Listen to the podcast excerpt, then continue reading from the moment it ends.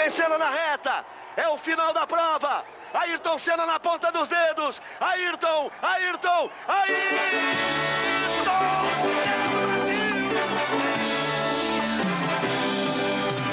Aqui é o Rambo. E finalmente eu consegui convencer esses putos a gravar um programa sobre Fórmula 1. Mudou a entrada. Versatilidade, né? Tá. Finalmente, finalmente. E aqui é o Léo, eu não me acidento tanto como o De Césares. Olha só, ainda tô inteiro, só quebrei a patela. Só isso, só quebrou a patela. Todo dia. Ah, nada. É, só patela, só patela. Não, É, não, não, foi nada, pô. Tá, de boa. É capaz. Ô meu, é- eu acho muito engraçado aquela, aquele acidente do The Césares lá em Zandvoort. Que tá ele voando com o carro e tá aquele boneco da Michelin correndo, tá ligado? Parece que tá correndo dele, tá ligado? Ficou muito foda aquela, É boa mesmo. aquela foto. Aqui é o Eduardo e eu comecei a assistir Fórmula 1 faz dois meses depois de um hiato de cinco anos. Boa. Tu perdeu 19 anos de vida, então. Tá, aqui é o André e o Alan Prost não fez sucesso só nas pistas. Não, ele fazia sucesso com as minas também. Ele terminou com os quase, com não sei quantos casamentos. segundo Ah, não. Ah, cara, é que tu não viu o sucesso que ele faz no cinema. O cara é um ator, ó. Segundo o Piquet, o segundo o Piquet, o Prost nem gosta de mulher, né, cara? Não, esse é o Ayrton Senna.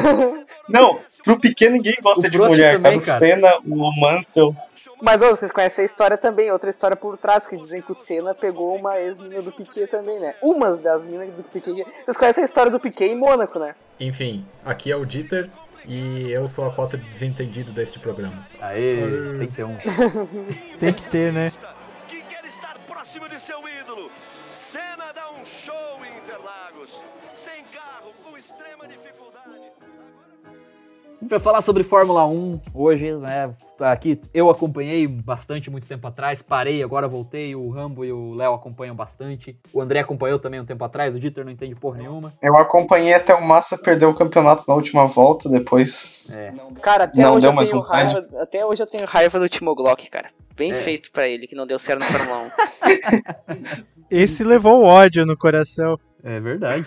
1. Mas ó, eu vou dizer a realidade pra vocês, cara. Eu nunca vi um piloto tão sortudo quanto o Hamilton. Ele sempre sentou em carro bom, cara. Nunca sentou num carro ruim. É, eu acho que começar numa McLaren não é qualquer um que começa, né? Exatamente, cara. Não, olha só, vai é. comparar o Prost, o Senna. O Piquet começou na Ensign, cara.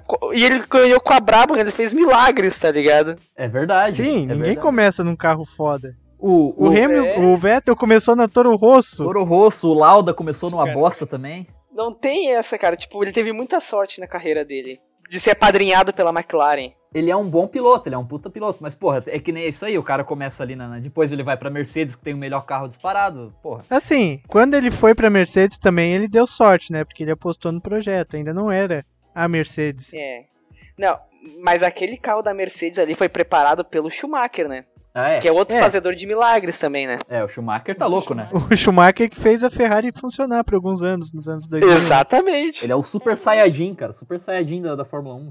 Mas, gente, eu acho que as pessoas olham muito pro Schumacher na Ferrari, mas olha o que ele fez na Benetton também, entendeu? Ele, É, o sim. Flávio Briatore Trambiqueiro, entendeu? Tipo, o que ele fez na Benetton, cara, ele fez milagre também, que a Benetton era uma equipe de meio de grid, entendeu? É. E olha só, ele foi, levou a equipe campeã, tá ligado? Óbvio que teve as tramóias do Flávio Briatore, mas o Flávio Briatore era trambiqueiro, ele era um mafioso da Fórmula 1, né? É, ele se juntava com o Bernie Eccleston, então era dois trambiqueiros na Fórmula 1, tá ligado? E passava a perna em todo mundo. É porque a máfia devia estar envolvida até a alma da Fórmula 1, né? Numa época. principalmente na Ferrari, né? Equipe italiana. Nossa. Principalmente na Ferrari. devia ser uma sacanagem do caralho. Cara, é que nem assim, não sei se vocês conhecem a história, mas quando o, o Schumacher foi campeão com a Benetton em 94, pra 95 a Benetton ganhou em 94 com o motor Ford, o Ford Zetec. E daí, em 95, a Benetton, o Flávio, Flávio Briatore, que era chefe de equipe e também um dos acionistas da Benetton, ele foi lá e comprou a equipe Ligier e pegou o contrato da Ligier que ela tinha com a Renault e levou os motores Renault pra Benetton.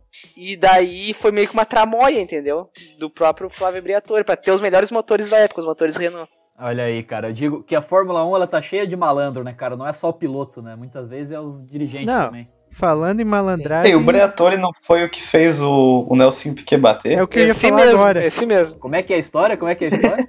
Em 2008, Briatore. tudo começou alguns meses antes, né? Teve uma coisa, acho que foi no Canadá. que alguém Singapura, bateu lá. Singapura. Desculpa de corrigir, mas Singapura. Sim, a corrida, o caso da batida do Piquet foi em Singapura. Mas alguns meses antes teve uma corrida que um cara bateu e acho que foi o próprio Fernando Alonso que tinha ido para os boxes antes e beneficiou pra caramba disso. Aí o Briatore pensou: não, nós podemos usar isso como estratégia para ganhar a corrida. Chegou em Singapura, ô oh, Piquet, não estamos muito afim de renovar teu contrato não, mas se tu fizer isso aí, a gente te dá uma força aí. É porque, não, tá, eu quero correr. Então, que volta que eu bato? Não, tu vai bater na volta 14. Tá bom, fechou. Foram pra corrida.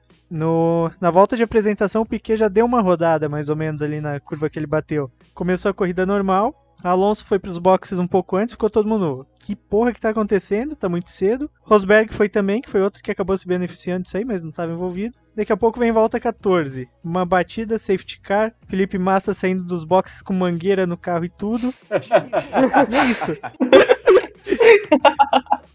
Daí todo mundo ficou, tá. Pô, uma... Foi um acidente, né? Pô, mas uma coisa, uma coisa que faz falta na Fórmula 1 é o reabastecimento, entendeu? Porque o reabastecimento dava cada cagada às vezes. Não, abastecimento faz falta pra caramba, era massa é, ter. Agora era não legal esse mais, né, acidente. Né, era legal esses acidentes. O carro do Verstappen pegando fogo. Apesar que, olha só, em 94, né, a Benetton fez uma proeza dessas aí de tirar uma, um, um filtro da mangueira, né? E o carro da Benetton, uh, ele pegou e pegou fogo. Foi um dos primeiros reabastecimentos a pegar fogo. Daí o pai do Max Verstappen, que era o Jos Verstappen, era o piloto, pegou fogo nele, tá ligado? Foi famosa essa história.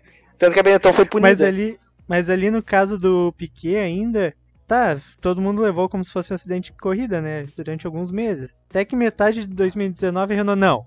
É muito ruim, cara. Foda-se, sai daqui. Rescindiram o contrato com ele, ele ficou quieto ainda uns meses e daqui a pouco a transmissão foi no GP da Hungria. O repórter da Globo lá, o. Caralho, o Reginaldo Leme, falou do caso ah, em rede nacional e o Galvão e o Burt cagado do lado dele. Não, calma aí, cara, tu não pode afirmar uma coisa dessa na TV.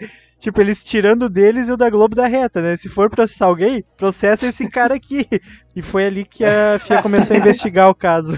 Mas é Isso. é engraçado que tem vídeo no YouTube e os dois ficam, não, não. O Burt, eu não acredito que eles fariam isso. Não, nada a ver caras tudo cagado de tomar um processo e o Reginaldo Leme tacando pau na Renault lá. Não.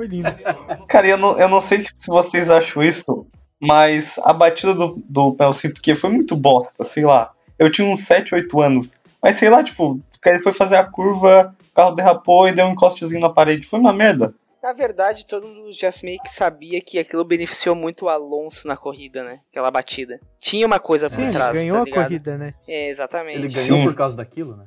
É, exatamente. Parece que ele tava em último né, na corrida, não sei, vocês me corrijam aí se eu tiver errado.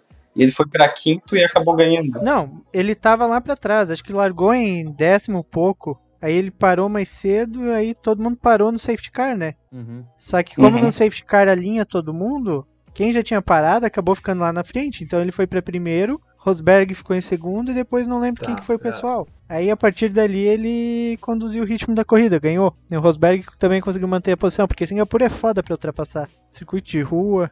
É que na verdade as pessoas hoje em dia fazem os circuitos de rua e pensam assim, pô, vai, tudo vai ser Mônaco. Só que não, cara, os circuitos de rua, a grande maioria é ruim, cara. É muito ah, horrível. Baku é legal, eles batem na curva lá do castelo. Mas, Oditer, qual que é a tua pergunta aí? Não, eu como leigo do assunto não tô entendendo direito. O cara é, eu entendi, tá, beleza, ele fez o acidente proposital lá, então ele parou mais cedo. O que que esse parar mais cedo ajudou ele? É que assim, Dieter, quando tu para numa corrida, tu fica parado, né? Sim. Tu perde tempo. Quando sai um safety car, que é o caso de batida, todo mundo tem que ficar atrás do safety car, alinhar todo mundo e dependendo do caso, os boxes ficam fechados. Tu não pode parar já na hora da batida, tipo, ir direto. Foi o que deu punição pro Hamilton também semana retrasada. Exato, que ele ficou 10 segundos parado, né? Isso como eles tinham que alinhar para entrar nos boxes, quem parou primeiro se deu bem, porque como quem tava na frente dele tudo ia entrar, eles iam ser os primeiros a ficar atrás do safety car, ou seja, os últimos serão os primeiros. Nossa, Exato. caraca, que roubado. E daí não, e não pode ter ultrapassagem também, né, com o safety car. Dentro. Não, com o safety não, car, é safety car tem que andar com velocidade reduzida. Exato. Aí daí, porra, o Alonso tá louco, né, cara?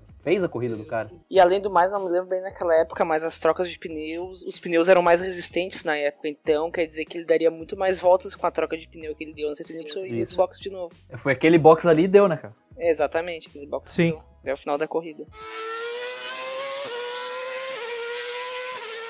É, vamos puxar a pauta então. Aqui, como. Vamos pegar a história da Fórmula 1. A gente pegou falando já do Nelson Piquet, o caralho, né? Mas é que é os casos mais recentes, É. mais engraçados. Também, pô, é um, é um momento épico, né? O Sim Piquet bater de propósito. Assim, quando era o. Quando era o Nelson Piquet, ele. Quando teve essa batida do Nelsinho, ele foi ao Bernie Eccleston, né? Que era o chefão da Fórmula 1. E o dono da Brabham. Que era dono da Brabham quando o Nelson Piquet corria, que foi campeão duas vezes. E o Bernie Eccleston não quis ajudar o Nelson Piquet, pensando na Fórmula 1, mesmo sendo muito amigos, né? O Nelson Piquet foi o Reginaldo Leme com toda a história. E depois disso, só pro Reginaldo Leme assegurar que ele ia deixar o, o Reginaldo Leme com furo de reportagem, né? E foi isso que aconteceu. Só que foi muito ruim pelo Bernie Eccleston, muito amigo do Piquet, não ter ajudado o Piquet nessa história. Oh, mas o Piquet também ficou putaço com essa história, né? Ficou sem falar com o filho por algum tempo. Exatamente, exatamente. Também, né, cara? O Piquet, o Nelson Piquet jamais faria uma porra dessa. Não, jamais. Não, o Nelson Piquet era capaz de bater no Alonso de propósito se mandasse. Ele bateria no Alonso, né? Bem essa mesmo, cara. Mas é, é tipo assim, o Nelson Piquet, vocês devem já ter sabido a história dele com o Mansell, né? Olha o que ele fazia na Williams, ele lutou contra a equipe dele, lutou contra outro piloto e foi campeão ainda, Caralho. tá ligado? Dentro da própria equipe. Eu me lembro que em 86, naquela corrida histórica na Austrália, no final, que o Nelson Piquet disse bem assim, era, era os dois carros da Williams, mais o Prost da McLaren. O Nelson Piquet falou, olha, só não quero ver o Mansell, que é meu companheiro de equipe, ser campeão. Ou é eu, ou é o Prost. O Mansell não vai ser campeão. Era um clima muito agradável dentro da equipe, né? É de se admirar que o Nelson Piquet não, não chegou a cagar dentro do tanque do carro, alguma coisa assim, né? Porque é bem a cara dele. Ah, não duvido Mano, que você sabe a história que ele fazia com o Mansell, né? Ele disse que o Mansell era um cara muito chato. O Mansell era um piloto muito chato, né? Teve uma história que o Nelson Piquet, que o Mansell pediu um café, e ele reclamava, reclamava do café. Daí toda vez que a mulher ia lá servir o café pra ele, ele pegava e tirava uma meleca do nariz e tocava no café do Mansell. Uma camaradagem. E toda vez que ele passava, tá ligado? Pegava e tirava uma meleca Ele do é nariz filho e puta. tocava no, co- no copo do Mansell. Tem uma história, tem uma história também que diz que o, que o Mansell tava com a caganeira também. Essa mesmo. Aí o, o Piquet, o Piquet ficou sabendo, o Piquet ficou sabendo que o cara tava com a caganeira, aí ele pegou, ele foi nos banheiros de todos os boxes, nos, nos- todos os banheiros dos boxes assim, e tirou o papel higiênico de todos os banheiros. Pra daí quando o Mansell fosse cagar não poder limpar. o- Exatamente. Meu, é uma viagem Piquet, tipo assim, e- ele lutava o psicológico, ele ia direto no psicológico, né? Porque era aquele cara que eu acho que pra tu argumentar com ele é tipo criança. É, tu podia falar qualquer coisa pra ele, ele falava, tu não gosta de mulher. Ele falou pro Senna, pro Mansell, pra não sei mais quem, é igual tu quando tu é criança. O cara fala alguma coisa e fala, ah, tu é feio, ou não sou mais teu amigo. Como é que tu vai argumentar com um cara desse? O cara te refuta Cara. toda hora. Mas o Piquet, Oh, mas também dizem que o Mansell era um cara chato pra cacete, né? É, ele era muito, ele era muito mimado. isso. Sim, eu tava assistindo um documentário da Williams esse tempo atrás, não me pergunte por quê. Tipo, eles estavam falando, o Piquet falava que nós ajudávamos o Mansell porque nós somos uma equipe inglesa e o Mansell é inglês também. Isso até podia ser verdade no começo, um dos mecânicos falando, né? Mas o Mansell era tão chato que a gente preferia o Piquet, cara. O Mansell era um babaca, velho. Não, é sim, eu que nem o. O não sei se vocês conhecem uma história do Piquet que, por exemplo, a primeira, a primeira corrida dele pela Williams foi o GP do Brasil. E daí contrataram um engenheiro argentino pra trabalhar junto com o Piquet. Só que o Piquet disse: Eu nunca trabalhei com engenheiro, quem acerta os meus carros sou eu. Então o Piquet foi lá, deu uma volta com o carro e disse: Olha, a primeira tá boa, a segunda e a terceira tem que alongar mais as marchas. Daí tá, e ele disse assim: Ó, troca as molas traseiras do carro, bota uma mais flexível. Tudo bem, ele mandou lá e disse: Ah, depois eu vou dar outra volta. Daí pegou, pegou o carro, saiu de novo, deu outra volta no circuito, voltou pro box, perguntou: Tá, mas tu mexeu, tu, tu fez as configurações que eu te pedi? E ele: Não, não, não, eu não fiz, porque eu acho que não é necessário fazer, porque. Tira esse cara daqui. Nó. Tira esse cara daqui. Eu não preciso de engenheiro, não. Eu acerto os meus carros. Pode demitir. Nossa. Cara, O cara pediu pra morrer. Cara, isso é uma parada foda, porque na época do Piquet ali, o piloto era o cara que entendia do carro. Ele era normalmente. Que, que nem no caso do Piquet, ele era, tinha, era formado em engenharia, o cara era um puta mecânico. Ele andava no carro, ele sentiu o que, que tava de errado, ele, ele mesmo trocava, né? Tanto que o próprio carro foi ele que. Ele criou um monte de porra pra, pra Fórmula 1, né? Ele inventou um monte de. Ele e o Gordon Murray, né? Gordon Murray era o, o da Brabham. Engenheiro-chefe da Brabham. Hoje já não tem mais tanto isso, né? Porque por telemetria, né? A tecnologia pega tudo. Ah, o carro tá ruim aqui, tá ruim ali, os caras vão lá e mudam. O piloto não precisa ter tanto domínio, né? É, na verdade, hoje em dia é tanto investimento pra construir um carro que não dá pra deixar só na mão de um piloto que vai dirigir, vai ver se o carro tá bom, não dá. Exato. Tem que usar outras coisas. Tem que usar tecnologia pra isso, né? Exatamente. É que nem o, o próprio Piquet falou. Hoje em dia, o piloto não precisa mais saber de mecânica, mas precisa saber de eletrônica. Cara, voltando, a gente tava falando do Piquet, a gente falou um monte de coisa do Piquet, mas não, tem, não foi o Piquet que, que teve aquela lance que é o melhor momento da história da Fórmula 1? Que é aquela hora que ele desce do carro pra dar uma porrada no amigo dele? Eu, Eliseu Salazar. Ah, no Salazar, Da ultrapassagem, eu acho. ele foi ultrapassar o retardatário na corrida, aí o. sei lá, o- ele também podia ter esperado um pouco pra ultrapassar, mas enfim, se atrapalharam, um bateram no outro e saíram da corrida. O Piquet levantou do carro 100% putaço e deu com as duas mãos na cara do chileno ali. Mas tipo, o cara tava de capacete e tudo, ficou. Que porra que tá acontecendo? É o Salazar. Pesquisa no YouTube, Eliseu Salazar. É a única coisa que esse filho da puta fez na vida foi brigar com ele. É o momento de fama dele, tá Qual- ligado? Qual, qual é o seu. Quais são os seus 15 minutos de fama? Ah, briguei com o Piquet. É bom demais, cara. Aquele momento do Piquet pro Piquet até foi bom, tá? Porque o Piquet, ele, ele, tá- ele pilotava pela. B- O motor da Brabham era da BMW. E daí o, o motor da BMW que tava correndo na Alemanha, ele ia durar só mais quatro voltas. E aquela batida impediu a BMW de ter uma vergonha na Alemanha. O motor explodir. Então meio que safou a BMW. Olha aí, ó. Olha aí, ó. Safou a BMW. Sim, até o Piquet disse que por muitos anos ficou puto com o cara porque ele achava que ia ganhar a corrida. Depois de alguns anos ele esfriou a cabeça. Não, pô, eu vacilei mesmo, o carro nem aguenta. E foi no programa do cara, inclusive, se desculparam. Hoje em dia são brother de novo. É, mas a, a cena é muito boa, cara. Se tu olhar no YouTube assim, o Piquet ele desce Não. do carro puto já. A Fórmula 1 tem a abertura dela hoje em dia, né? Que aparece os pilotos com cenas históricas atrás. Essa tá. Acho que a hora que aparece o Kvyat, que era genro dele, inclusive. Não que tem como isso. não tá, né, cara, essa cena. Mas assim, agora voltando à pauta, gente, essa Fórmula 1, né? Como é que ela surgiu, né? Pô, vai lá, alguém puxa para Rambo, tu que sabe. Assim, eu não pesquisei muita coisa de 1950, né? Mas assim, a Fórmula 1 ela foi criada em 1950, né? A, a instituição Fórmula 1. Antes, né? Até antes, porque tinha alguns GPs na, na Europa, por exemplo, que nos anos 30 tinha ainda já tinha o GP de Mônaco, os GPs na Alemanha, alguns GPs na Itália. Só que um piloto que se destacava muito na época era até um piloto alemão e ele era muito ligado ao nazismo, ao partido nazista. E acho que durou até 1938. Depois do outro ano, já a Fórmula 1 já entrou em decadência, os outros países da Europa já começaram a focar mais na questão de armamentos, as fábricas pararam de fabricar carro já para fabricar veículo militar.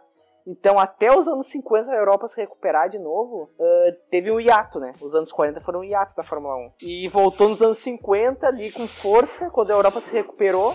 E a gente pode dizer que com destaque teve ah, o Fangio, né? O Fangio, o Ascari. É, o Fangio, Sim, o Fangio que ganhou cinco ali, né? O cara ganhou 5 e parou no auge, né? Exatamente. E ele foi inteligente, porque ele sabe que Fórmula 1 o cara não dura muito né, naquela época, né? Aí a chance de morrer era alta. Morria coisa de um É, por ano, não O era? carro era basicamente um barril de madeira, né? Dos. Exatamente.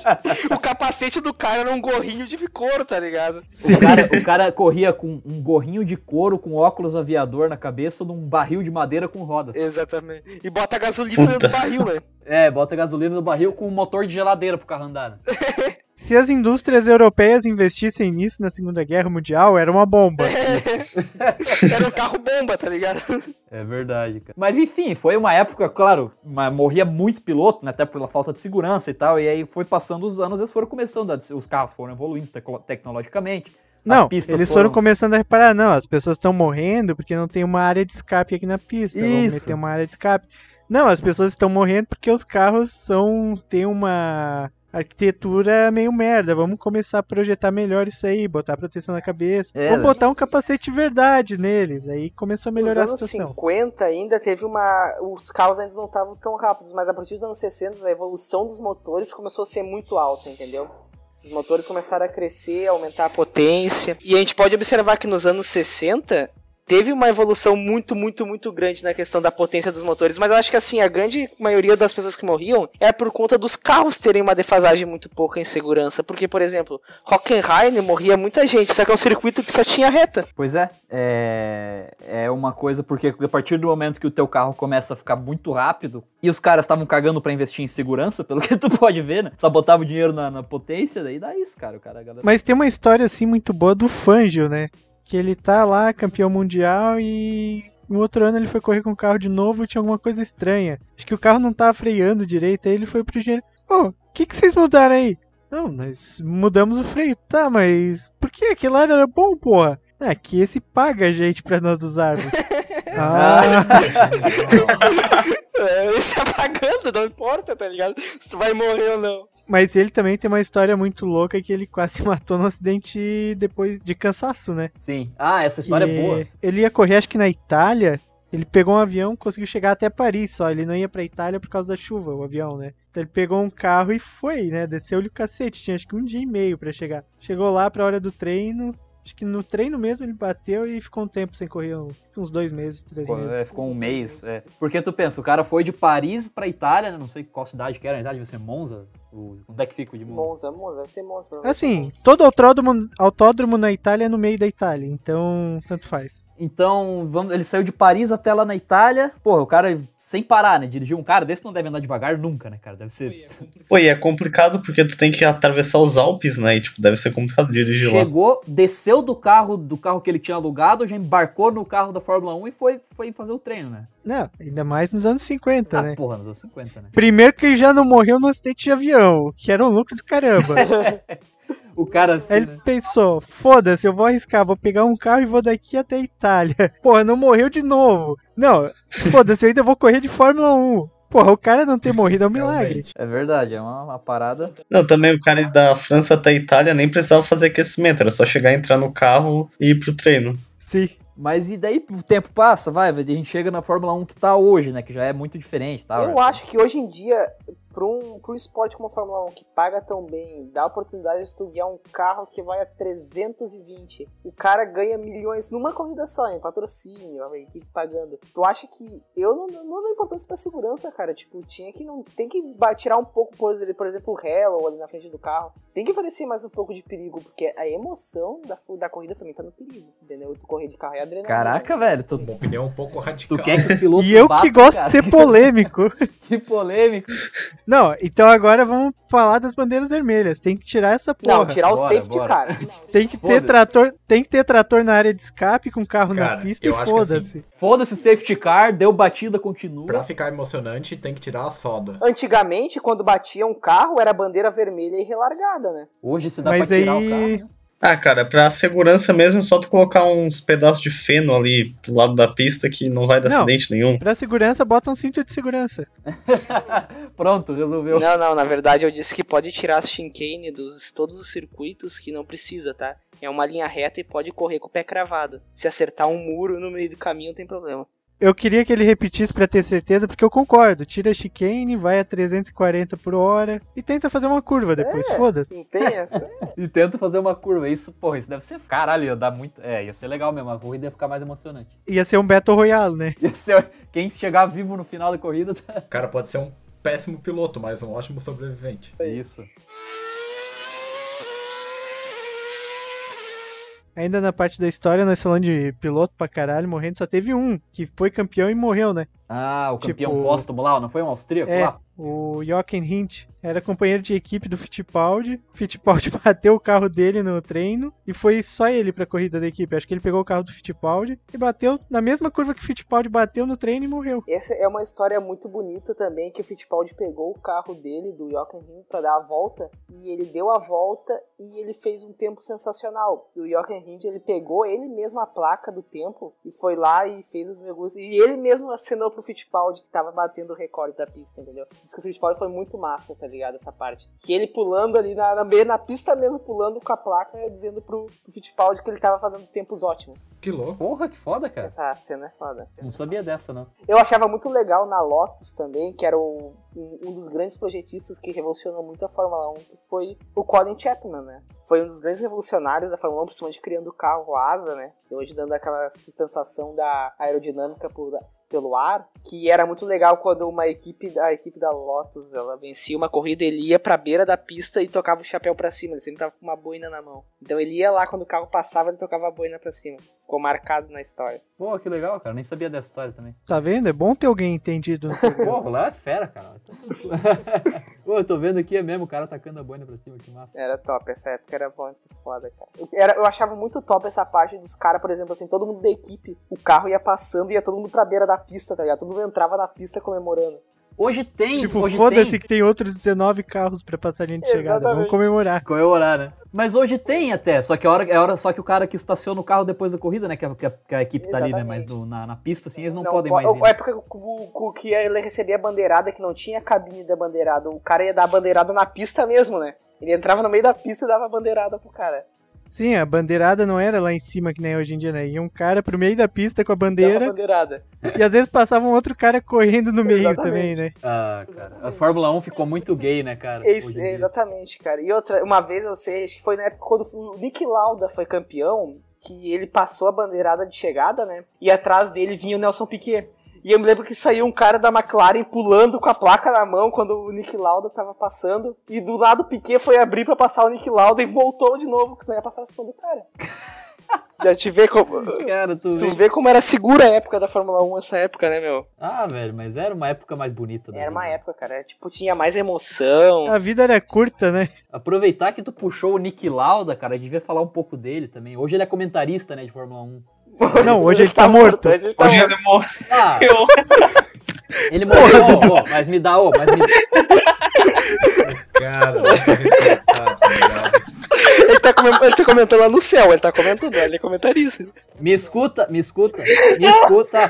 Ei, ei, Parou, parou, parou, parou, parou, parou. o cara morreu há, há um ano e três meses atrás, porra. Eu tenho o direito de dar essa, esse mole. O cara morreu faz pouco tempo. E ele era comentarista até. até Não, cara, ele era, ele era diretor técnico da Mercedes. O cara fazia tudo. Ele era diretor no técnico da Mercedes. Não, mas ele foi comentarista de Fórmula Não, 1. o Nick. Lauda não era. Claro que Pô, tu foi, ficou cara. um mês na Áustria, tu viu o cara comentar uma corrida e não, foda-se, agora ele é comentarista oficial da Fórmula 1. Ele era diretor técnico da, Ferra da Ferrari, da Mercedes. Eu vi ele comentando uma corrida, cara. Eu juro que Não. eu vi ele comentar. Eu juro por Deus que eu vi ele comentando uma Eduardo, acho que corrida. tu tá fumando muita droga, Não, cara. tu pode ter visto ele comentar uma corrida, mas foi tipo uma corrida. Que o cara era diretor técnico da Mercedes. Ele Tem uma tava... foto dele do lado do Vettel aqui ainda. Com o microfone na mão falando, porra. Não, acho que não, ele era diretor Vocês técnico estão de da sacanagem. Mercedes. Mas o Nick Lauda, ele foi assim, ele, ele, ele foi um dos primeiros pilotos mesmo a ficar muito famoso pela questão de acertar o carro, entendeu? Ele era um piloto muito técnico na questão de acertar, de acertar o carro. Ele levou a Ferrari, quando ela estava em baixa nos anos, no começo dos anos 70, ao auge, no meio dos anos 70 ao final dos anos 70. Ganhando, três, ganhando dois títulos com a Ferrari, entendeu? E esse, e, e esse legado que o Nick Lauda ele deixou na Ferrari durou por mais uns 5 anos, entendeu? Sendo que ele tinha saído da Ferrari já. É, até que ele saiu e a Ferrari começou a desandar um pouco as coisas, né? O carro de 81 acho que ficou horrível, né? Exatamente. Tipo, tinha sido campeão em 79. Tinha sido campeão acho que em 80 também, né? Não, 80 foi o Alan Jones. com a- Não, não o Lauda, Não, mas acho que um carro da Ferrari tinha ganho Não, é. ali recentemente, que era o companheiro do Gilles Villeneuve, eu não- nunca lembro o nome do cara. Pirroni. Gigi Pirroni. É, peraí, Acho foi deixa eu... Pirroni. Mas em 80, até ia dar uma comentada que em 80, a Williams foi o primeiro título da Williams, né? Em 80. E o patrocínio da Williams, que foi campeã com o Alan Jones, um piloto que era um pouco acima dos um pouco acima do. uns quilos acima, vamos dizer assim, uns quilos acima. É a primeira vez que eu vi um piloto gordo, tá? Nunca tinha visto um piloto gordo. Até o Alan Jones. E daí, o, o patrocínio que a Williams tinha era da Saudi Airlines, né? Que os pilotos não podiam comemorar com champanhe no pódio. Não podia usar álcool na frente das câmeras. Tinham que comemorar com água no pódio. Puta que merda. Exatamente. E daí o, o tinha um patrocínio também, que era um patrocínio, muitos, muitos patrocínios da Arábia Saudita, do Bin Laden. Ah, para. É, a família Bin Laden é famosona, né? Patrocínio Ah, do Bin Laden, Só cara. ali o piloto que eu queria falar era o George Scheckter. E George da Scheckter Ferrari, foi. Ganhou em 79. Foi campeão, né? Aí depois, no ano seguinte, a equipe com esses dois pilotos foi uma merda. É que assim, cara, a Ferrari ia ser campeã em 82. Só que a Ferrari teve um problema. A Ferrari, ela foi. Ela morreu os dois pilotos dela em 82. O Gilles Villeneuve. Não é o ideal, mas acontece. Acontece, entendeu? Morreu os dois, tá ligado? O Gilles Villeneuve e o Pironi. Não, não. Tipo, um foi arrastado por 150 metros com o carro junto pelo autódromo? Foi, mas. Desculpa, desculpa, tá, gente? Não, o Pironi não morreu, só quebrou as duas pernas e não pôde mais pilotar. Ah, de boa. Só isso. Não, É, acontece, todo dia. O que é morrer na Fórmula 1, né? É, pra Fórmula 1 ele morreu, mas. Não morreu. Caralho, cara. Eu queria muito ter assistido Fórmula 1 nessa época. Devia ser muito bom. Não, mas se tu for ver piloto louco nessa época, é o que morreu da Ferrari ali, o Gilles Villeneuve. Que, tipo, o cara alugou um trailer e ia de trailer pros circuitos com a família. Ó, filho, tu vai, tu vai me ver correr hoje. Até que chegou um dia que ele capotou o carro, foi arrastado pra fora, voou, corpo todo destroçado e a família toda no autódromo. Nossa, cara. Caralho, cara. O- e outra coisa também, o filho dele foi campeão depois, né? Ele teve um filho campeão. Sim, e correu na Stock Car também, né? O Jacques Villeneuve. Ah, correu no Stock Car, o cara? Ele A correu corrida do uma milhão. ali. Não lembro o que que era. Corrida do milhão, talvez. É. Corrida do milhão. A gente tem 500 milhas de Indianápolis, tem Mônaco, no Brasil tem corrida do milhão. O que que tu prefere ganhar? Uma corrida de 24 horas ou um milhão? Eu encerro meu Um milhão. caso. Mas assim, eu acho que o, nesses anos 80, a Ferrari teve essa crise técnica também, em 81, que ela ficou muito mal no campeonato, porque tava havendo a, a transição dos motores aspirados para os motores turbo. E a Ferrari e a Renault foram os primeiros motores turbo, Sim. então quebrava muito. Que era um outro patamar que a Fórmula 1 estava indo, entendeu? Mas também ali o ano que a Ferrari foi mal, ela fez um monte de cagada, né? Que ela não quis aceitar a renovação e chegou um ponto que ela tava usando uma atualização do carro do Nick Lauda Exatamente. ainda, né? Então ela teve, ela teve uma crise técnica muito forte. A Ferrari é coisa incrível, entendeu? Como é que eles são tão desorganizados? Eles são muito desorganizados às vezes. É que assim, a Ferrari gosta de ser comandada por italiano, né? É. Por italiano e tal. E italiano é desorganizado. O italiano é louco. Se tu for ver a era de ouro da Ferrari que foi ali com o Schumacher, não tinha um italiano no comando. Exatamente. né? Por isso que deu certo. Era o Ross Brown, era o Jean Todt, era o Schumacher. Agora deixa eu perguntar, vocês estão falando dos pilotos, tudo ali, mas como é que efetivamente a pessoa faz pra virar um piloto? Ah, boa pergunta. Primeiro, dinheiro. Dinheiro, muito, muito dinheiro. dinheiro. Quantidades obscenas de dinheiro. É um esporte de, de milionário, cara. Não é esporte de Exatamente. pobre, não adianta. Tem que ter muita grana. Quer dizer, réis mortais que nem a gente não consegue correr. Mas assim, Ou ser igual o Hamilton. Ser, ter, ser, ter um isso é padrinho. meio que um mito hoje em dia. Se, Ser igual o Hamilton, ter um padrinho. é, tu, se tu arrumar um padrinho, tu pode chegar sendo pobre, que foi o caso do Hamilton, que cresceu na periferia. Acho que o Button e o Alonso também não eram ricos. E da Fórmula 1 atual tem o Ocon. Nesses casos, se tu é um cara muito bom, que os caras dizem, não, tu tá indo muito bem no kart, eu vou te patrocinar. Às vezes tem um cara ali que te patrocina e tu vai. Até que tu chega na Fórmula 1. Mas além do dinheiro, tu precisa conseguir a superlicença, né? Porque de gente rica tá cheio o mundo. E não é por isso que nós temos 400 pilotos na Fórmula 1. Tu tem que fazer as categorias de base, Fórmula 2, Fórmula 3, Fórmula Renault. Ah, tu tem que correr um monte de competição de Fórmula pra FIA contabilizar pontos. Quando tu atinge uma quantidade X de pontos, tu pode tirar a chamada superlicença, que daí tu tá ok pra correr, porque teoricamente tu não é um idiota e sabe dirigir o carro. O que nem sempre é verdade. Sempre vem os barbeiros. então. Tá, mas daí tu ganha essa super licença, mas tu precisa esperar pra um time te chamar no caso, senão tu também não corre. Tu tem que ter um contrato. Antigamente comprava lugar, né? Como foi o Lauda. Até hoje tem quem compra, né? Stroll, Latifi. O Momento- Lauda, o Lauda, né? O Lauda comprou. Não, mas o que eu tô falando da Fórmula 1 atual. Os Ah, únicos que compraram Ah, são canadenses. Mas o Nick Lauda comprou. o- Um monte de piloto famoso comprou. O James Hunt, o cara criou a equipe só pra ele. O Haskett. É, A Res- E o Hunt era tão foda que ganhou uma corrida pra aquela equipe, né? com aquela porra lá, né? E eu acho que o, o Hunt, acho que foi o retrato do que era a Fórmula 1 antigamente, cara. O Hunt era o retrato da Fórmula 1. Ele é a epítome da Fórmula 1, né? cara? Exatamente. Tem, Não, pra quem o viu o Hunt filme, essa né? semana teve uma polêmica com o Raikkonen que ele trollou o Hamilton, né? O? Pegou uma foto da Fórmula 1 antiga que era tipo o Hunt com um cigarro na boca, uma cerveja na mão. Barra uma foto do Hamilton com uma roupa toda zoada que ele usou num dos últimos GP. Daí a foto seguinte dos stories é ele com uma cerveja e um cigarro na mão e não se preocupem, ainda há esperança. Ah, eu vi. Incrível. Concordo com ele, concordo com ele. Isso deu uma treta no Twitter entre o pessoal que acompanha a Fórmula 1 que eu olhei só pra rir. É, Os caras deram um jeito de chamar o Raikkonen de nazista. Não, eu acho incrível, entendeu? Esse- Eu acho que hoje a Fórmula 1 tá muito cheia do politicamente correto. É, que o Raikkonen, ele é o único piloto hoje em dia que ele não é cheio das viadagens, né? Que nem tem o Hamilton ali que anda com aquelas roupas e aquela pô, O Raikkonen, ele é que não tem um escrúpulo nenhum, É. né? Assim, o Raikkonen é aquele cara que, foda-se, eu quero fazer uma coisa, eu vou fazer essa coisa. Teve uma corrida em Mônaco, acho que foi em 2005, que o carro dele, ele, ele tava liderando, eu acho, estourou o motor. Tá, o que que eu faço? Eu vou pra garagem, falo com a minha equipe, dou entrevista pra mídia normal? Não, foda-se, eu tô em Mônaco, eu tenho um barco, eu vou direto pro meu barco. Tipo, aparece os caras correndo ainda, ele vendo a corrida no barco, na jacuzzi, tomando cerveja. Aquele vídeo é muito bom. Essa história aí lembra a história do Senna, né? Quando ele bateu em 88 em Mônaco, que ele bateu o carro na entrada do túnel. Ele tava tão brabo que ele tava liderando com 50 segundos de vantagem pro Prost, que ele pegou e foi pra casa dele. Que era 100 metros, era dobrando a rua, tá ligado? Aham. o bom de Mônaco é isso, né? Porque o pessoal, a maioria, mora É, ali tipo, mesmo. o cara vai pra cá, ah, bateu o carro, ah, vou lá em casa tomar um banho e vou dormir um pouco. Toma minha cerveja, assistir. Falar com a mídia? Foda-se, eu vou pra casa. O cara bate o carro, chega em casa, a mulher, pô, chegou cedo. É batito. É bem assim. Porra, cara. Pô, mas aquela, aquela, aquela história ali de Mônaco que, os, que nem o Senna teve essa história que o Senna falou em Mônaco, né? Que ele tava atingindo a perfeição, ele disse, né? Que ele entrou num túnel que ele perdeu o senso de realidade, né? Pô, o cara corria chapado também, Tomava né? um LSD, só pode. Não teve uma. Não teve uma que ele Entrei falou num que. túnel e perdi a noção da realidade. Isso parece muito papo de maconha. Não né, teve cara? uma que ele falou que. Eu não sei se foi o Piquet ou o Senna que falou que viu Deus na corrida. Senna, foi foi? Senna. Foi, Foi o Senna, o Senna. Foi o Quando Senna. ganhou no Brasil. Naquela corrida do, de Interlagos. Porra, lá. esse Ele devia só estar tinha uma chapado, marcha. né? Que ele só tinha sexta marcha. Não, mas aí também o cansaço do cara deve ter deixado chapado mesmo. Porque foi um esforço Cara, é que tem um físico. contexto do Senna de que ele era religioso, tudo, e de que antes da, da morte dele, um dia, um, dois dias antes, ele tava agindo muito estranho.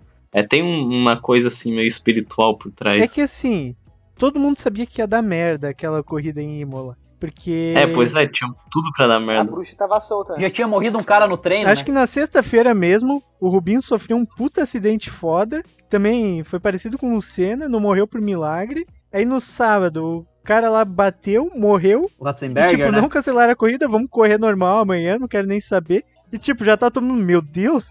Aí o Senna foi correr e morreu. Morreu também. Cara, voltando a Imola, é um circuito, aquela curva tamburelo, é uma curva que sempre teve fadada aos caras. Um erro ali era fatal, porque tu ia acertar reto ao muro a 300 por hora. E em 87 o Piquet bateu com a Williams, ele bateu e ali foi o fim da carreira dele, ele disse. Ele nunca mais foi o mesmo piloto quando ele bateu ali, o Piquet. Em 89, Ele disse que perdeu noção de profundidade também, caralho, exatamente.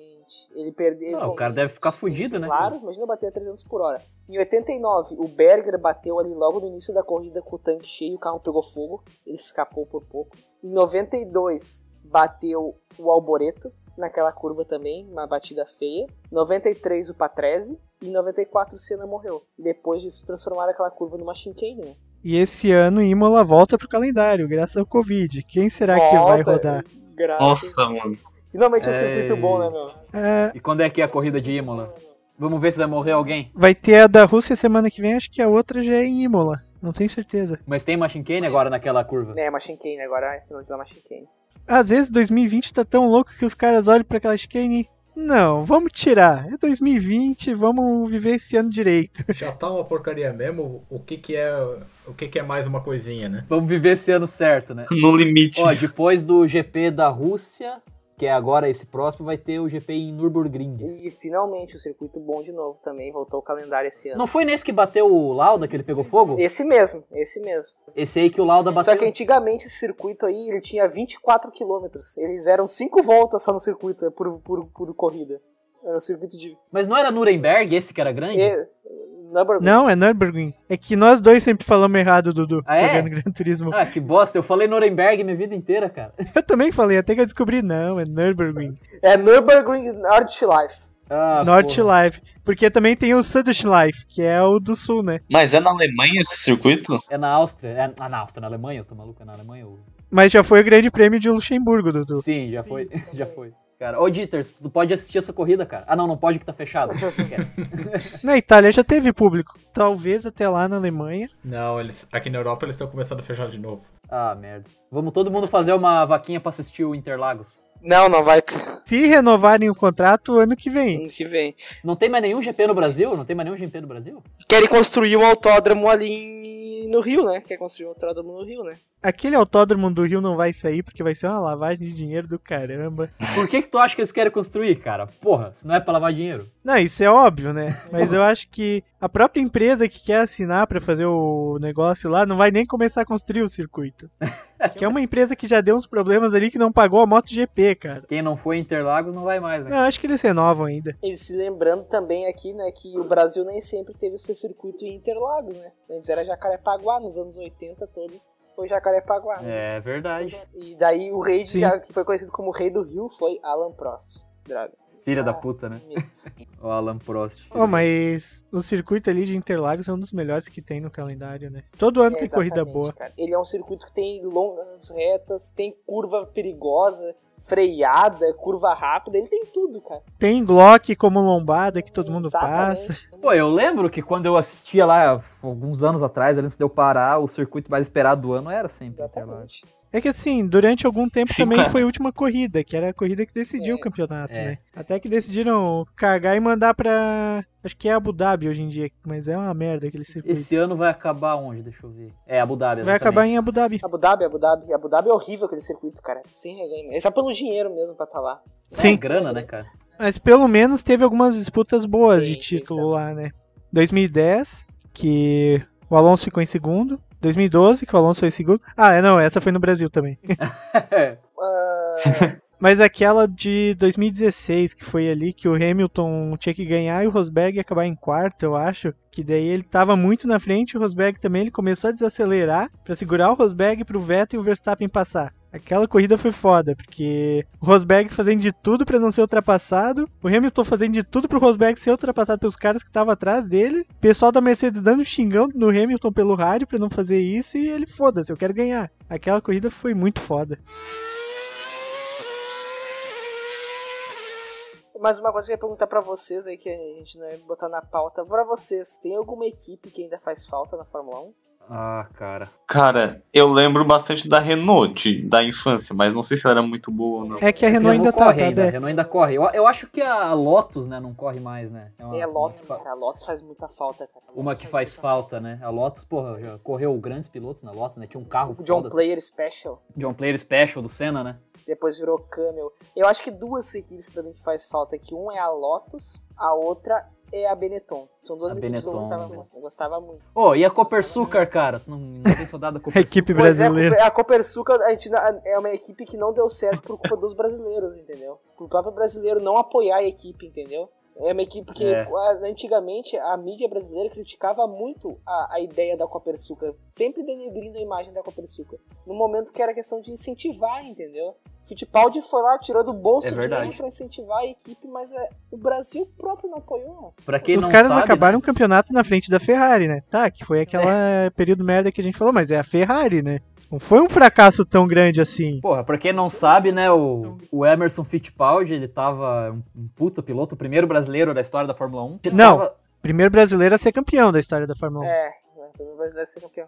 Ah, teve um. Não teve, teve um que correu antes dele? Teve, Teve. Ah, não sabia, achei que ele era o primeiro a ter corrido. teve, teve. Mas enfim, ele é um piloto foda tal, foi campeão. E daí ele decide largar a escuderia que ele tava, que qual que era que ele tava? McLaren. McLaren. Tem até a cena no Rush, cara. Eles falam isso no filme do Rush, né? Que Emerson ele- eles falam que o. Tipo, o diretor técnico lá, puto. O Emerson Fit Babaca Paldi saiu daqui pra ir pra criar a porra da Copersucar.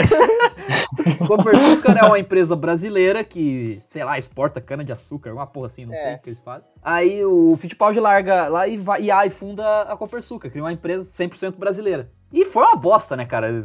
sei lá, eles conseguiram, acho que um segundo lugar, foi o melhor conquista em pista deles, não foi? Aham. No Brasil ainda. É, no GP do Brasil eles conseguiram um segundo lugar, daí como o Rambo falou, eles ficaram na frente da Ferrari um ano, mas era um ano ruim da Ferrari e Mas tal. assim, se tu for ver, não é um negócio tão ruim assim. Não é ruim. Porque tu chegar em segundo lugar na Fórmula 1, cara, a maioria das equipes eu acho que não conseguiu. Teve muita equipe que Se for conseguiu. ver das equipes atuais, a Renault desde que voltou não conseguiu, a Haas não conseguiu isso, a Williams tá há muitos anos também sem conseguir. Cara, é foda tu acabar entre os três, três primeiros numa corrida. E outra, o- teve outro segundo lugar também da Copersucar, que foi na primeira vitória do Nelson Piquet, que foi em Long Beach, em 80, que o segundo lugar foi do Emerson também. Na primeira vitória do Piquet, o Emerson ficou em segundo com a Copersucar. Olha aí, cara. Tu vê, cara, brasileiro. Porque é bom pro Brasil. Dobradinha brasileira e é uma escuderia brasileira Vai, ainda. cara. brasileira ainda. É sim, eu acho que o Brasil. ah, uma vez perguntaram pro Jack Stewart, né? Por que, que o Brasil tem tanto piloto bom? Ele disse: dirige um dia no Rio de Janeiro que tu vai ver como é que é.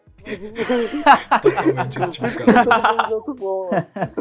Porra, cara, que o Brasil, pô, Nelson Piquet, o Senna, o Fittipaldi, né? Pô, e também por que, os brasileiros são tão bons na chuva? Pô, o cara mora em São Paulo, chove quase todo dia.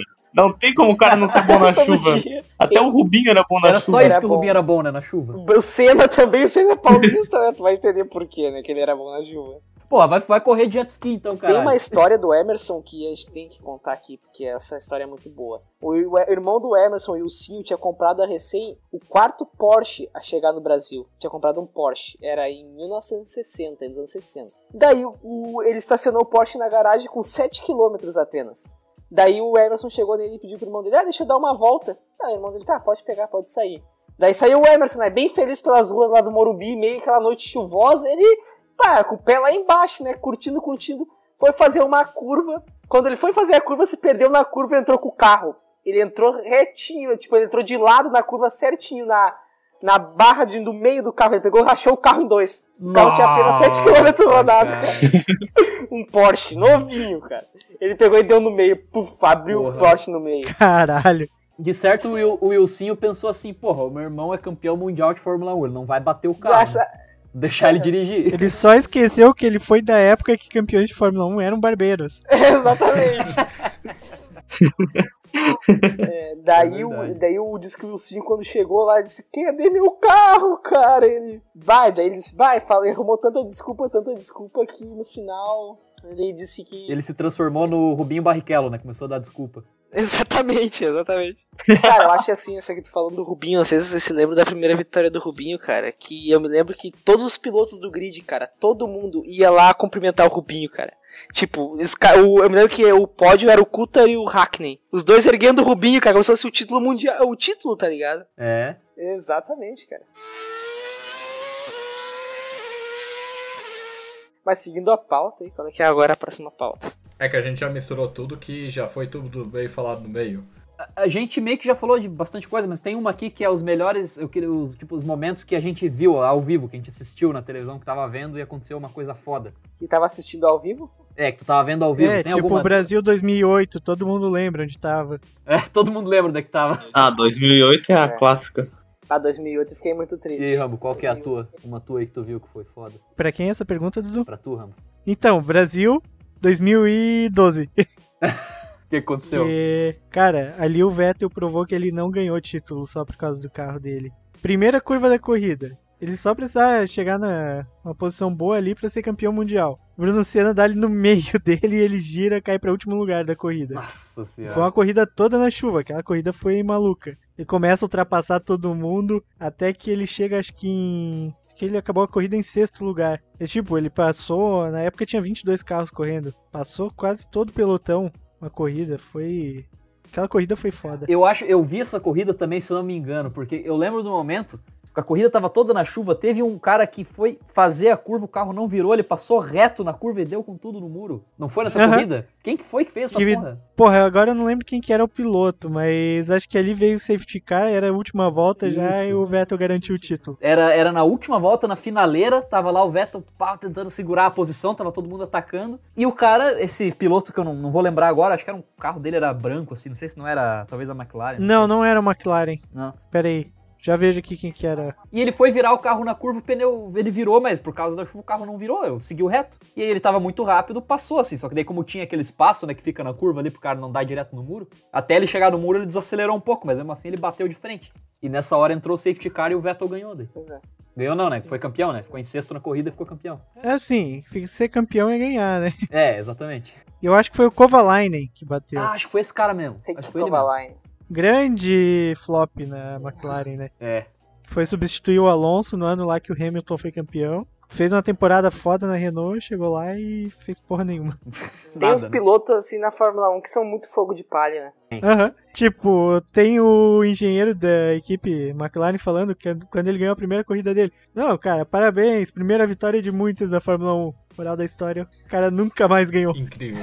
Um piloto, assim, que eu acho que é muito azarado em toda a história mesmo é o Jean Alesi. Porque, assim, ele era um piloto com grande talento, só que ele, ele- quando ele, ele tava na Tyrrell, ele teve a opção de ir pra Williams e ir pra Ferrari. E no final ele decidiu ir pra Ferrari. E a Ferrari nos anos 90 era uma draga. E a Williams foi campeão, nos anos 90 a Williams dominou. Bah, essa mal, escolha né, cara? dele foi ruim, cara. Essa foi a pior escolha, acho que, de toda a história da Fórmula 1. Mas também, a escolha dele, eu acho que ele foi pra substituir o Prost, né? Na verdade, ele, tinha, ele assinou um pré-contrato com a Williams, só que ele chegou no Frank Williams e disse assim: ó, a Ferrari vai me pagar mais. E daí o Williams disse: não, não vou cobrir a proposta da Ferrari. Daí ele pegou e disse: ah, então vou pra Ferrari. Daí foi. Só que a Ferrari era uma draga, o carro da Ferrari 90. Por quê? Todas as equipes apostavam em motores V10. A Ferrari era a única que apostava em motor V12. E o V12 da Ferrari não que fosse ruim, só que o motor V12 sempre é mais pesado, ele demora mais para dar resposta, ao contrário do motor V10, que ele é mais leve, tem menos peça, então ele é um motor que dá uma resposta muito maior. E assim, a única coisa que o V12 leva vantagem é na aceleração final, mas ao contrário dos outros, ele perde em questão de, de ra- rapidez na resposta do motor. Sim, mas se eu não me engano, foi esse modelo da Ferrari que o Prost chamou de trator, né? Ah, caminhão, chamou de caminhão. Até que a Ferrari não deixou nem ele ficar até o final do contrato. Exatamente. O Prost disse assim: "Bah, esse carro aqui parece um caminhão. Tô dirigindo um caminhão aqui. A Ferrari, não, tu tá demitido. Tá demitido. Os caras chamaram Donald Trump, Trump lá. Prost, you are fired. Mas assim, o, Pro, o Prost, acho que a gente já pode entrar agora no papo dos pilotos, né? Os melhores pilotos, isso? Ah, os pilotos. É, Sim, pode acho ser. que o Prost, assim, tu vai olhar uma corrida do Prost, tu vai dizer assim, quando ele ganhava uma corrida, tu dizer, ah, mas que corrida chata, cara. Porque o Prost era um piloto muito técnico, entendeu? Ele não era aquele piloto de dar show, de se arriscar. Ele fazia o necessário, por isso que chamavam ele de professor. Se ele chegasse, se ele chegasse, ele queria sempre terminar a corrida, entendeu? O importante pra ele era pontuar e terminar a corrida. E Por isso que ele fazia um, um, um ponto grande com o Senna, né? Porque o Senna dava show, né, cara? ele dava eles tinham show. Essa rivalidade. Sim, o Senna era aquele cara que, tipo, arriscava, tentava uma ultrapassagem mesmo que fosse, tipo, bem difícil. O Prost era Exatamente. É, sistemático, que né? é uma das maiores Tipo- rivalidades da Fórmula 1 é esses dois, né? Era uma época que os carros também quebravam muito, né? Então ele não pisava tão fundo assim a corrida inteira, porque ele sabia que uma hora ia quebrar. Então era mais uma corrida primeira controlada. temporada do Senna, de 16 corridas, que foi 85 pela Lotus, a primeira temporada dele, ele abandonou 7. Porque ele era um piloto jovem, novato ainda, ele não sabia poupar o carro, apesar que ele ganhou duas corridas no ano. Então, no final do campeonato, ele terminou as três corridas. Tipo assim, no final do campeonato ele já tinha aprendido um pouco da Fórmula 1. Que era poupar o carro, tu sabia que tu tinha que cuidar, tu não podia levar até o final, entendeu? Era todo um lance de tu cuidar do carro. Nesse caso, seguindo nesse caso, o Hamilton é um dos melhores que tem hoje em dia, que consegue fazer esse manejo de poupar pneu e, e Eu acho etc. que não. É, mas hoje em dia os carros também não tem tanto problema técnico, né? Hoje em dia não, é, os carros não quebram hoje em dia. É muito difícil o carro quebrar. Não, eles não quebram mais. Não, às vezes que até quebra, né? Tipo, domingo do Stroll que estourou, acho que foi a suspensão e o cara foi pro muro. Ele foi pro muro. Mas pra isso acontecer é uma vez a cada 10 corridas. Naquela época ali, tu fosse um pouco mais forte, o carro não aguentava. É, Era muito pior, né, cara? Tá louco. Mas tu precisa hoje ter ainda um pouco de manejo pra conseguir poupar, né? Pneu, etc. Tanto É, que o. exatamente. O. Não fo- foi o Hamilton recentemente agora que terminou a corrida sem pneu, com o pneu estourado? Exatamente, Silverson. Sim, o cara, o cara ganhou a corrida com Cara, três esse, pneus. esse lance foi foda. O cara tava com três pneus correndo e conseguiu cruzar a linha de chegada. É bom que tu vai ouvindo o rádio, né? Aí eu acho que era o Verstappen que tava atrás dele. Ele tava a 30 segundos de diferença do Verstappen, daí o cara do rádio falando: o Verstappen tá a 30 segundos. O Verstappen tá a 20 segundos. Verstappen tá a 10 segundos. Sabe, vai chegando Verstappen perto. tá assim. chegando. Verstappen tá a 5 Verstappen tá segundos. chegando. O Verstappen tá aqui do teu lado. E o Hamilton, e o Hamilton com três pneus lá, né, cara? tipo, no rádio de dia eu tô dizendo assim, porra do caralho, eu tô fazendo o que eu posso, não dá pra fazer mais, tá ligado? Exatamente. Mas, tipo, cara. o cara é tão foda que com três pneus ele tá andando a 250 por hora. Né? 250, daí a hora que ele cruza a linha de chegada, ele pergunta, caralho, começa a gritar, sabe? Foi foda pra caralho essa, essa parte ali. Não, Hamilton devia estar tipo o Relâmpago McQueen, tá ligado? Que começa a furar os pneus dele, depois ele começa a pular, que tá com só com um, dois pneus no filme. É bem assim mesmo. Mas eu, eu queria só uma coisa na, pro Hamilton, assim, ó. Que o Hamilton tivesse um companheiro de equipe à altura dele. Por exemplo, o Verstappen, entendeu? Oh, mas o Bottas não é, não é um piloto ruim, cara. Ah, não, o Bottas erra demais, cara. Ele erra muito. Assim, Ele erra muito. o Bottas é o Rubinho Barrichello dessa geração. O cara é um bom piloto, mas ele é um segundo piloto. Ele é o Exatamente. segundo. Perfeita, perfeita colocação. Ele é um bom segundo piloto. Perfeita Sim. colocação. Ele é um bom segundo piloto. Ele não incomoda o Hamilton. O Hamilton fica tranquilo, porque se ele é o único rival do. Se ele é o único rival do Hamilton, o Hamilton tá de boa. É que hoje em dia não tem mais essa parada de, de- Tipo assim, hoje em dia tu tem esse negócio. Tem, esse é o primeiro piloto e esse é o segundo. Antigamente não tinha, tanto que o Senna e o Prost eles eram da mesma Ô, ô, ô, peraí. Ah. Hoje em dia também tem equipe que não é bem assim. A Ferrari ano passado, o Vettel e o Leclerc quase se mataram. Quer dizer, É, se e- mataram no Brasil quase, né? literalmente, porque eles bateram Bateu no outro, no né? outro. E outro começou a xingar em, em alemão, não foi? Sim, o Vettel. O Vettel começou a xingar. Na verdade, o Vettel é, é mestre em arrumar problema com o companheiro de equipe, porque ele e o Weber também se odiavam, né? Aquele áudio dele xingando depois da batida na Turquia é meu, meu vídeo motivacional toda segunda de manhã. Gente motivacional. Tipo, ele berrando, mas que porra! Estamos aqui lutando pela porra de um campeonato e ele faz isso! Tô indo pra casa! Ele acaba o áudio com isso. Ele falou, tô indo pra casa, tô indo pra... É tipo, ele fala Sim. berrando isso no rádio, é muito bom.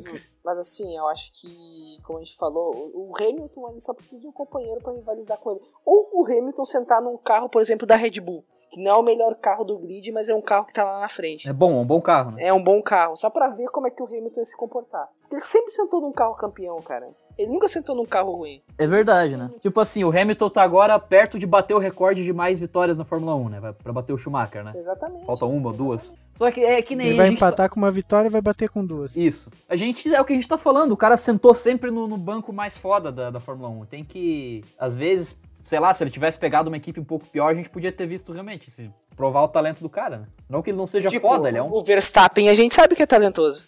É, Teve uns anos ali que a McLaren tava meio mal ainda, né, com o Hamilton. Principalmente ali 2010, 2011. Ele fez cada barbeiragem, ele É, fez cada que que barbeiragem nessas- naqueles anos. Não, ele ganhou corrida. Ele é o, ele é o, acho que é o único cara que ganhou corrida em todas as temporadas que disputou. Mas ele fez muita barbeiragem aquele ano. Correto, correto.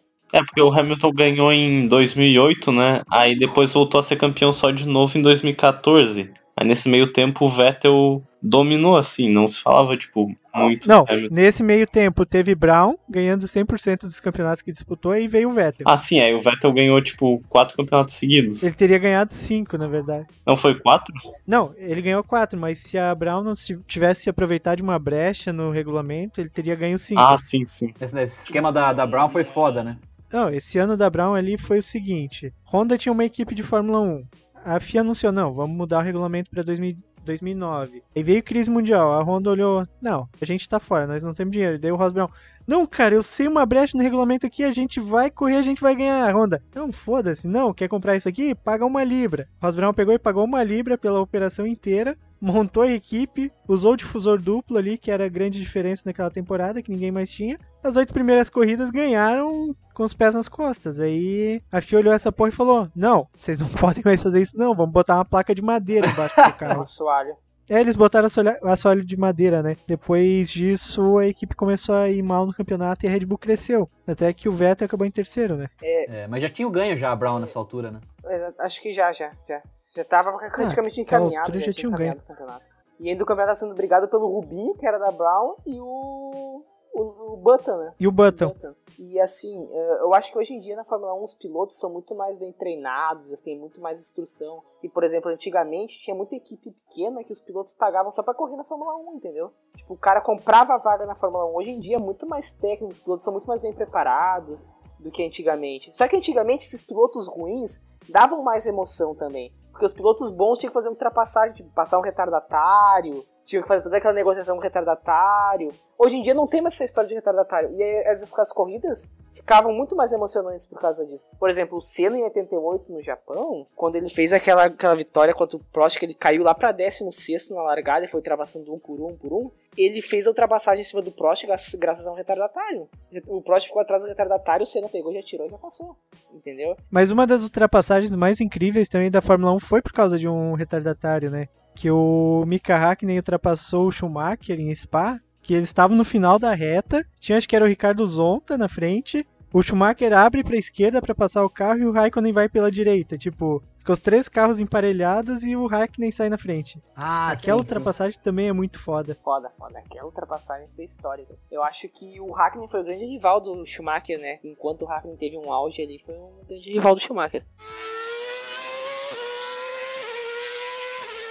Mas voltando assim, vamos voltar um pouquinho nos saudosíssimos anos 80, né? Que era Nelson Piquet, Senna, Prost, Mansell. Eu acho que esse a gente vai falar nesses quatro aí, que tem aquela famosa foto no muro do Estoril, que eu quero fazer um quadro aqui em casa ainda, pra botar aqui. Tô querendo fazer um quadro. É verdade, tem uma foto. Eu acho que os quatro juntos, cara, que assim, eu te digo, aquela época era muito boa, porque quem não viu os pilotos terminarem as corridas e saírem dos carros extenuado, tipo, sair carregado do carro. Não, tinha uma que tava o Mansell, acho que meio que carregando o carro depois de ganhar uma, acho que foi pela Ferrari, né? Ele tava desabando Não, até. teve uma que o Mansell empurrou o carro na linha de, de chegada, ele tava empurrando o carro. Foi em Dallas. Sim, Antigamente, foi em Dallas essa? é, foi em Dallas que ele empurrou o carro e desmaiou na linha de chegada. Sim, era bem Nossa. essa que eu tava Ele lembrando. desmaiou, que ele teve desidratação. Esse GP de Dallas foi muito famoso, que foi conhecido como o GP mais desorganizado de todos os tempos. A gente vai falar mais dele mais pra frente. Ah, eu já. Só, eu acho que eu sei qual GP é esse. Não é aquele que terminou só cinco carros? Chegaram no Não, fim? esse aí foi Mônaco. Não, esse foi o de Mônaco, eu acho. que Foi Mônaco 90, 96, né? Não, mas teve um nos Estados Unidos. Teve um nos Estados Unidos. Inclusive, esse de Mônaco, se tu quiser assistir, tu acha no canal da Fórmula 1. Mas o que tu tá pensando, do acho que é Indianápolis 2005. Que teve um problema com os pneus, acho que da Goodyear. Não, Michelin. da Bridgestone. Michelin. E Bridge- é. E os que tinham da Bridgestone estavam rodando bem, os da Michelin estavam estourando tudo. As equipes que tinham Michelin falaram: não, vamos mudar o traçado aqui, vamos mudar os pneus aqui pra conseguir correr, né? E as equipes que tinham Good, ah, Bridgestone falaram: foda-se vocês. Nós temos vantagem, nós escolhemos uma marca boa, a gente vai correr normal. As outras equipes boicotaram e correram só seis carros. Sim. É essa mesmo que eu tô falando. Foi considerado a pior corrida da história, cara. Indianápolis. É, porque foram seis carros correndo, né? Sim. Tipo, eles alinharam na posição conforme eles acabaram no quali com todas as equipes. Ou seja, largou o Schumacher e o Barrichello lá na frente, já alinhado. Os outros carros alinharam tudo bem pra trás. o cara começava com 30 segundos já na frente. É, foi mais ou menos isso. Só que eu acho muito errado o pessoal da Michelin fazer isso, entendeu? Porque. Pô, eles- os outros não têm culpa de eles ter feito um pneu com uma qualidade ruim e o pneu não aguentar, entendeu? O certo é eles terem tentado correr, entendeu? É. Muda a estratégia ali de box, para umas cinco vezes, mas tenta, né? Eu acho que naquela época não tinha troca de box, acho que naquela época não tinha parada de pneu. Ah, Não tinha parada de pneu. Ah, é verdade, teve uma época que era proibido. Só tinha É, reabastecimento, acho né? que é, não tinha paradas pra pneu. Mas, eh, voltando ali, eh, eu acho que a maior rivalidade da Fórmula 1 foi Senna Prost, né? Não sei quanto vocês que vocês acham. Foi. Eu acho que sim, eu concordo. Acho que foi, né? Senna Ah, eu Prost, acho que né? foi. É, Que- o pessoal, muita gente até pode pensar Hunt e, e Lauda, mas é mais por causa do filme. Na realidade, eles É. eram até brother. É, o filme que dá essa pintada de que é zero rivais, mas não era. É, eu odeio o Hunt por causa do filme, mas enfim. É, é, exatamente.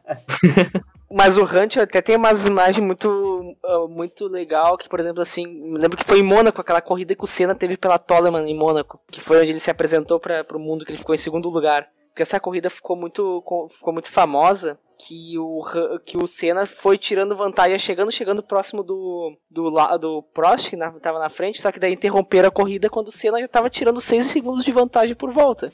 E ficou muito famosa essa corrida. Então que o. que o. O Senna tava chegando, tava chegando. E também teve um outro piloto que chegou junto que não até teve no pódio, que não sei porquê, ninguém sabe explicar até hoje porquê que não tava no pódio, que é o Beloff. Que segundo muitos dizem, ele morreu num acidente de endurance, né? Que é aquela, tipo, corridas de, de resistência. Que ele ia ser o grande rival do Senna mais pra frente, entendeu? Que era o Beloff. É que morreu tanta gente na Fórmula 1 que eles até esquecem É- de quem podia Exatamente, né, cara. e tal, né? Os caras nem lembram mais, tá ligado?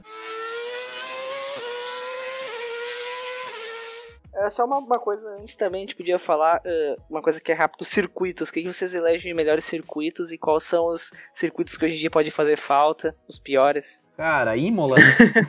Os melhores circuitos da Fórmula 1, deixa eu ver. Tem Paul Ricard, tem Sochi, Melhores? Yas Marina. Hã?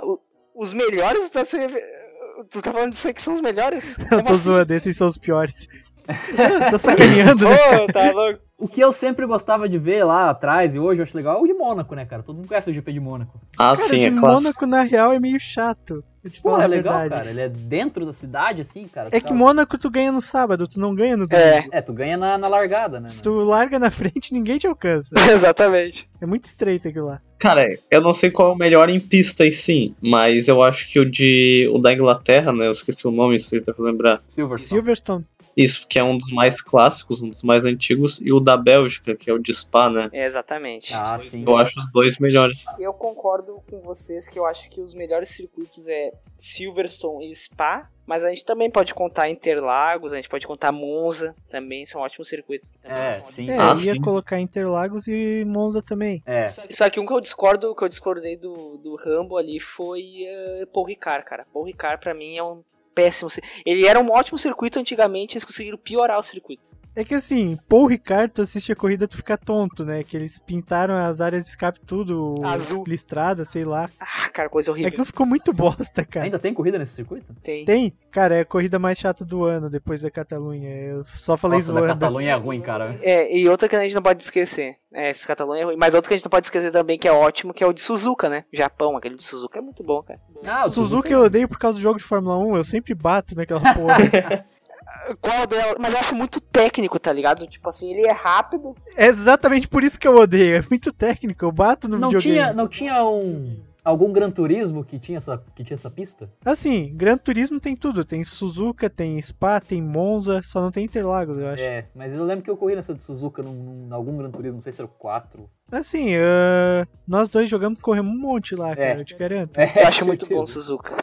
Mas deixa eu ver, outra pista legal que dá pra mencionar. O de Singapura eu acho massa. Tipo, não sei se é um circuito assim bom pra pilotar, mas é massa por ser dentro da cidade e tal. E por ser à noite, né, ele é legal. Eu sou contra os circuitos de rua, né, cara? Pra mim, Mônaco já tava mais que bom no, no calendário. Porque acho que os, eu acho que os circuitos de rua é muito travado, entendeu? Tipo, quem larga na frente tem toda a vantagem. É, pior verdade. é verdade. Quem É, larga assim, na frente. Singapura eu tenho aquela aquela memória afetiva de 2016, acho que foi. Que foi as duas Ferraris batendo Ah. logo na largada. Então eu acabo meio gostando por É. causa disso. Não tem o, o GP da Red Bull também? Ah, é, na, na Áustria, o Red Bull Ring em Spielberg. que era a antiga pista de Zeltweg. Entendeu? Agora é Red Bull Ring, né? E fica em Spielberg, na, na, na Áustria, né? Isso, mudou o nome. Sim, a Red Bull comprou, né? Mas vocês estavam falando de Spa, é, o Spa tem dois traçados, né? Tinha um antigo, que era uma pista de 14 É. km, e tem o atual. Eu acho meio bosta o antigo. Tu já vi viu que. Tu já, vocês já observaram já em, em Spa aquelas casinhas que tem no, nas beiras da pista? Ah, sim.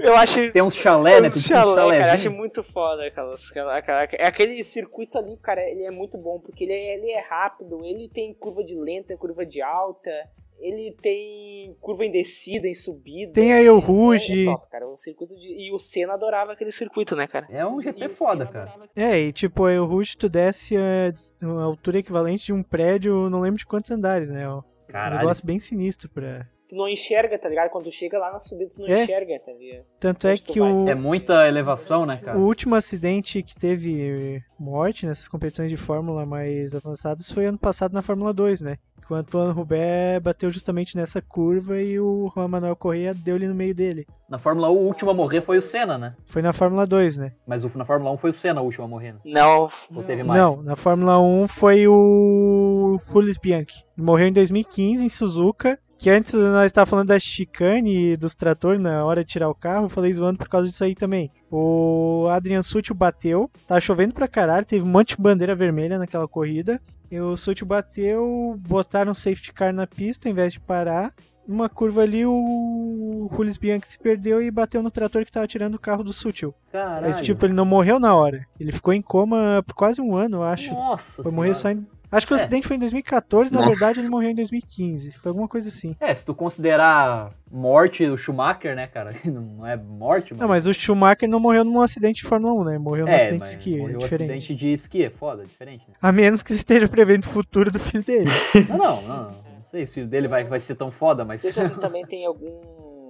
Tem algum circuito que faz falta, tipo, hoje um circuito que não é usado mais, que hoje em dia você gostaria de retornar seu calendário. Ah, eu acho que Interlagos, né? Pode se deixar. Eu gosto um circuito muito.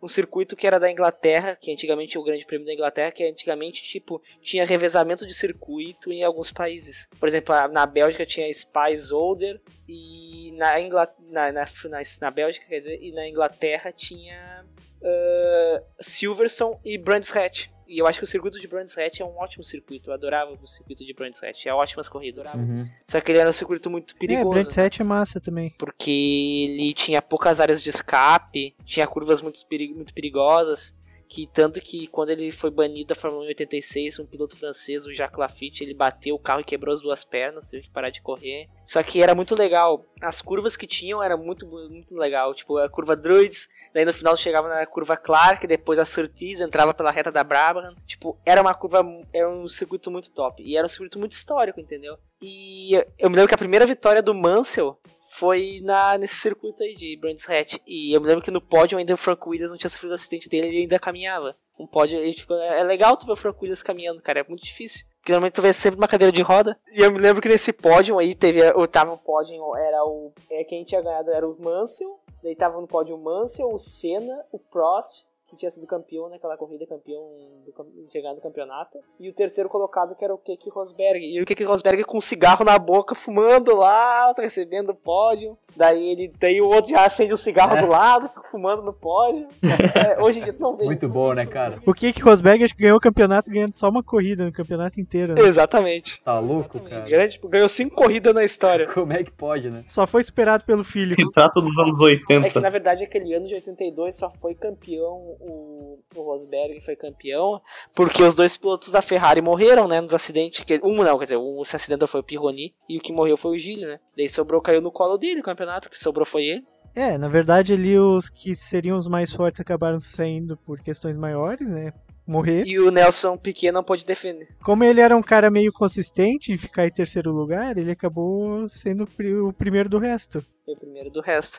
Então caiu no colo dele, né? Mas assim, aquele campeonato o Nelson Piquet não ganhou, porque ele tinha ganhado em 81. Porque ele tava desenvolvendo o motor turbo da BMW na Brabham. Daí ele foi ganhar o campeonato de novo em 83. Daí sobrou, sobrou o Keke Rosberg pra ganhar, entendeu? E eu acho que também, aqui entre nós pra finalizar, né? Não sei se vocês conhecem que em 80 e... 85 que teve aquela crise dos pilotos que não queriam correr na África do Sul, né? Por causa do apartheid. Não sei se vocês conhecem essa história. Que em 85 ah, a Fórmula 1 era a última corrida do ano era na África do Sul. E a África do Sul tava banida do- dos esportes, entendeu? O único esporte que ainda competia na África do Sul, que permitia a África do Sul, era a Fórmula 1. E era o GP de Kyalami, né? E daí, as, daí os, as patrocinadoras das equipes pe- não permitiram que os carros estampassem os patrocinadores de todas as equipes. Alguns até baniram as equipes de, tipo assim, a França que não permitiu que a LGE e a Renault fosse correr na África do Sul, não permitiram. E aqui no Brasil também, a- o Brasil, o governo brasileiro não queria que o Piquet nem o Senna corresse, mas eles disseram, ah, o governo brasileiro não paga meu salário, quem paga é a é a Lotus, o Senna falou. Então, assim, eles correram, só que foi um GP bem vazio, que teve até a vitória do Mansell. E depois daquele de lá, nunca mais a Fórmula 1 correu na, na África do Sul durante o apartheid, né? Depois voltou em 92, 93. Mas depois, antes disso, não, não correu, teve que sair do calendário. Saiu por causa de questões políticas, né? É, é questão política, né?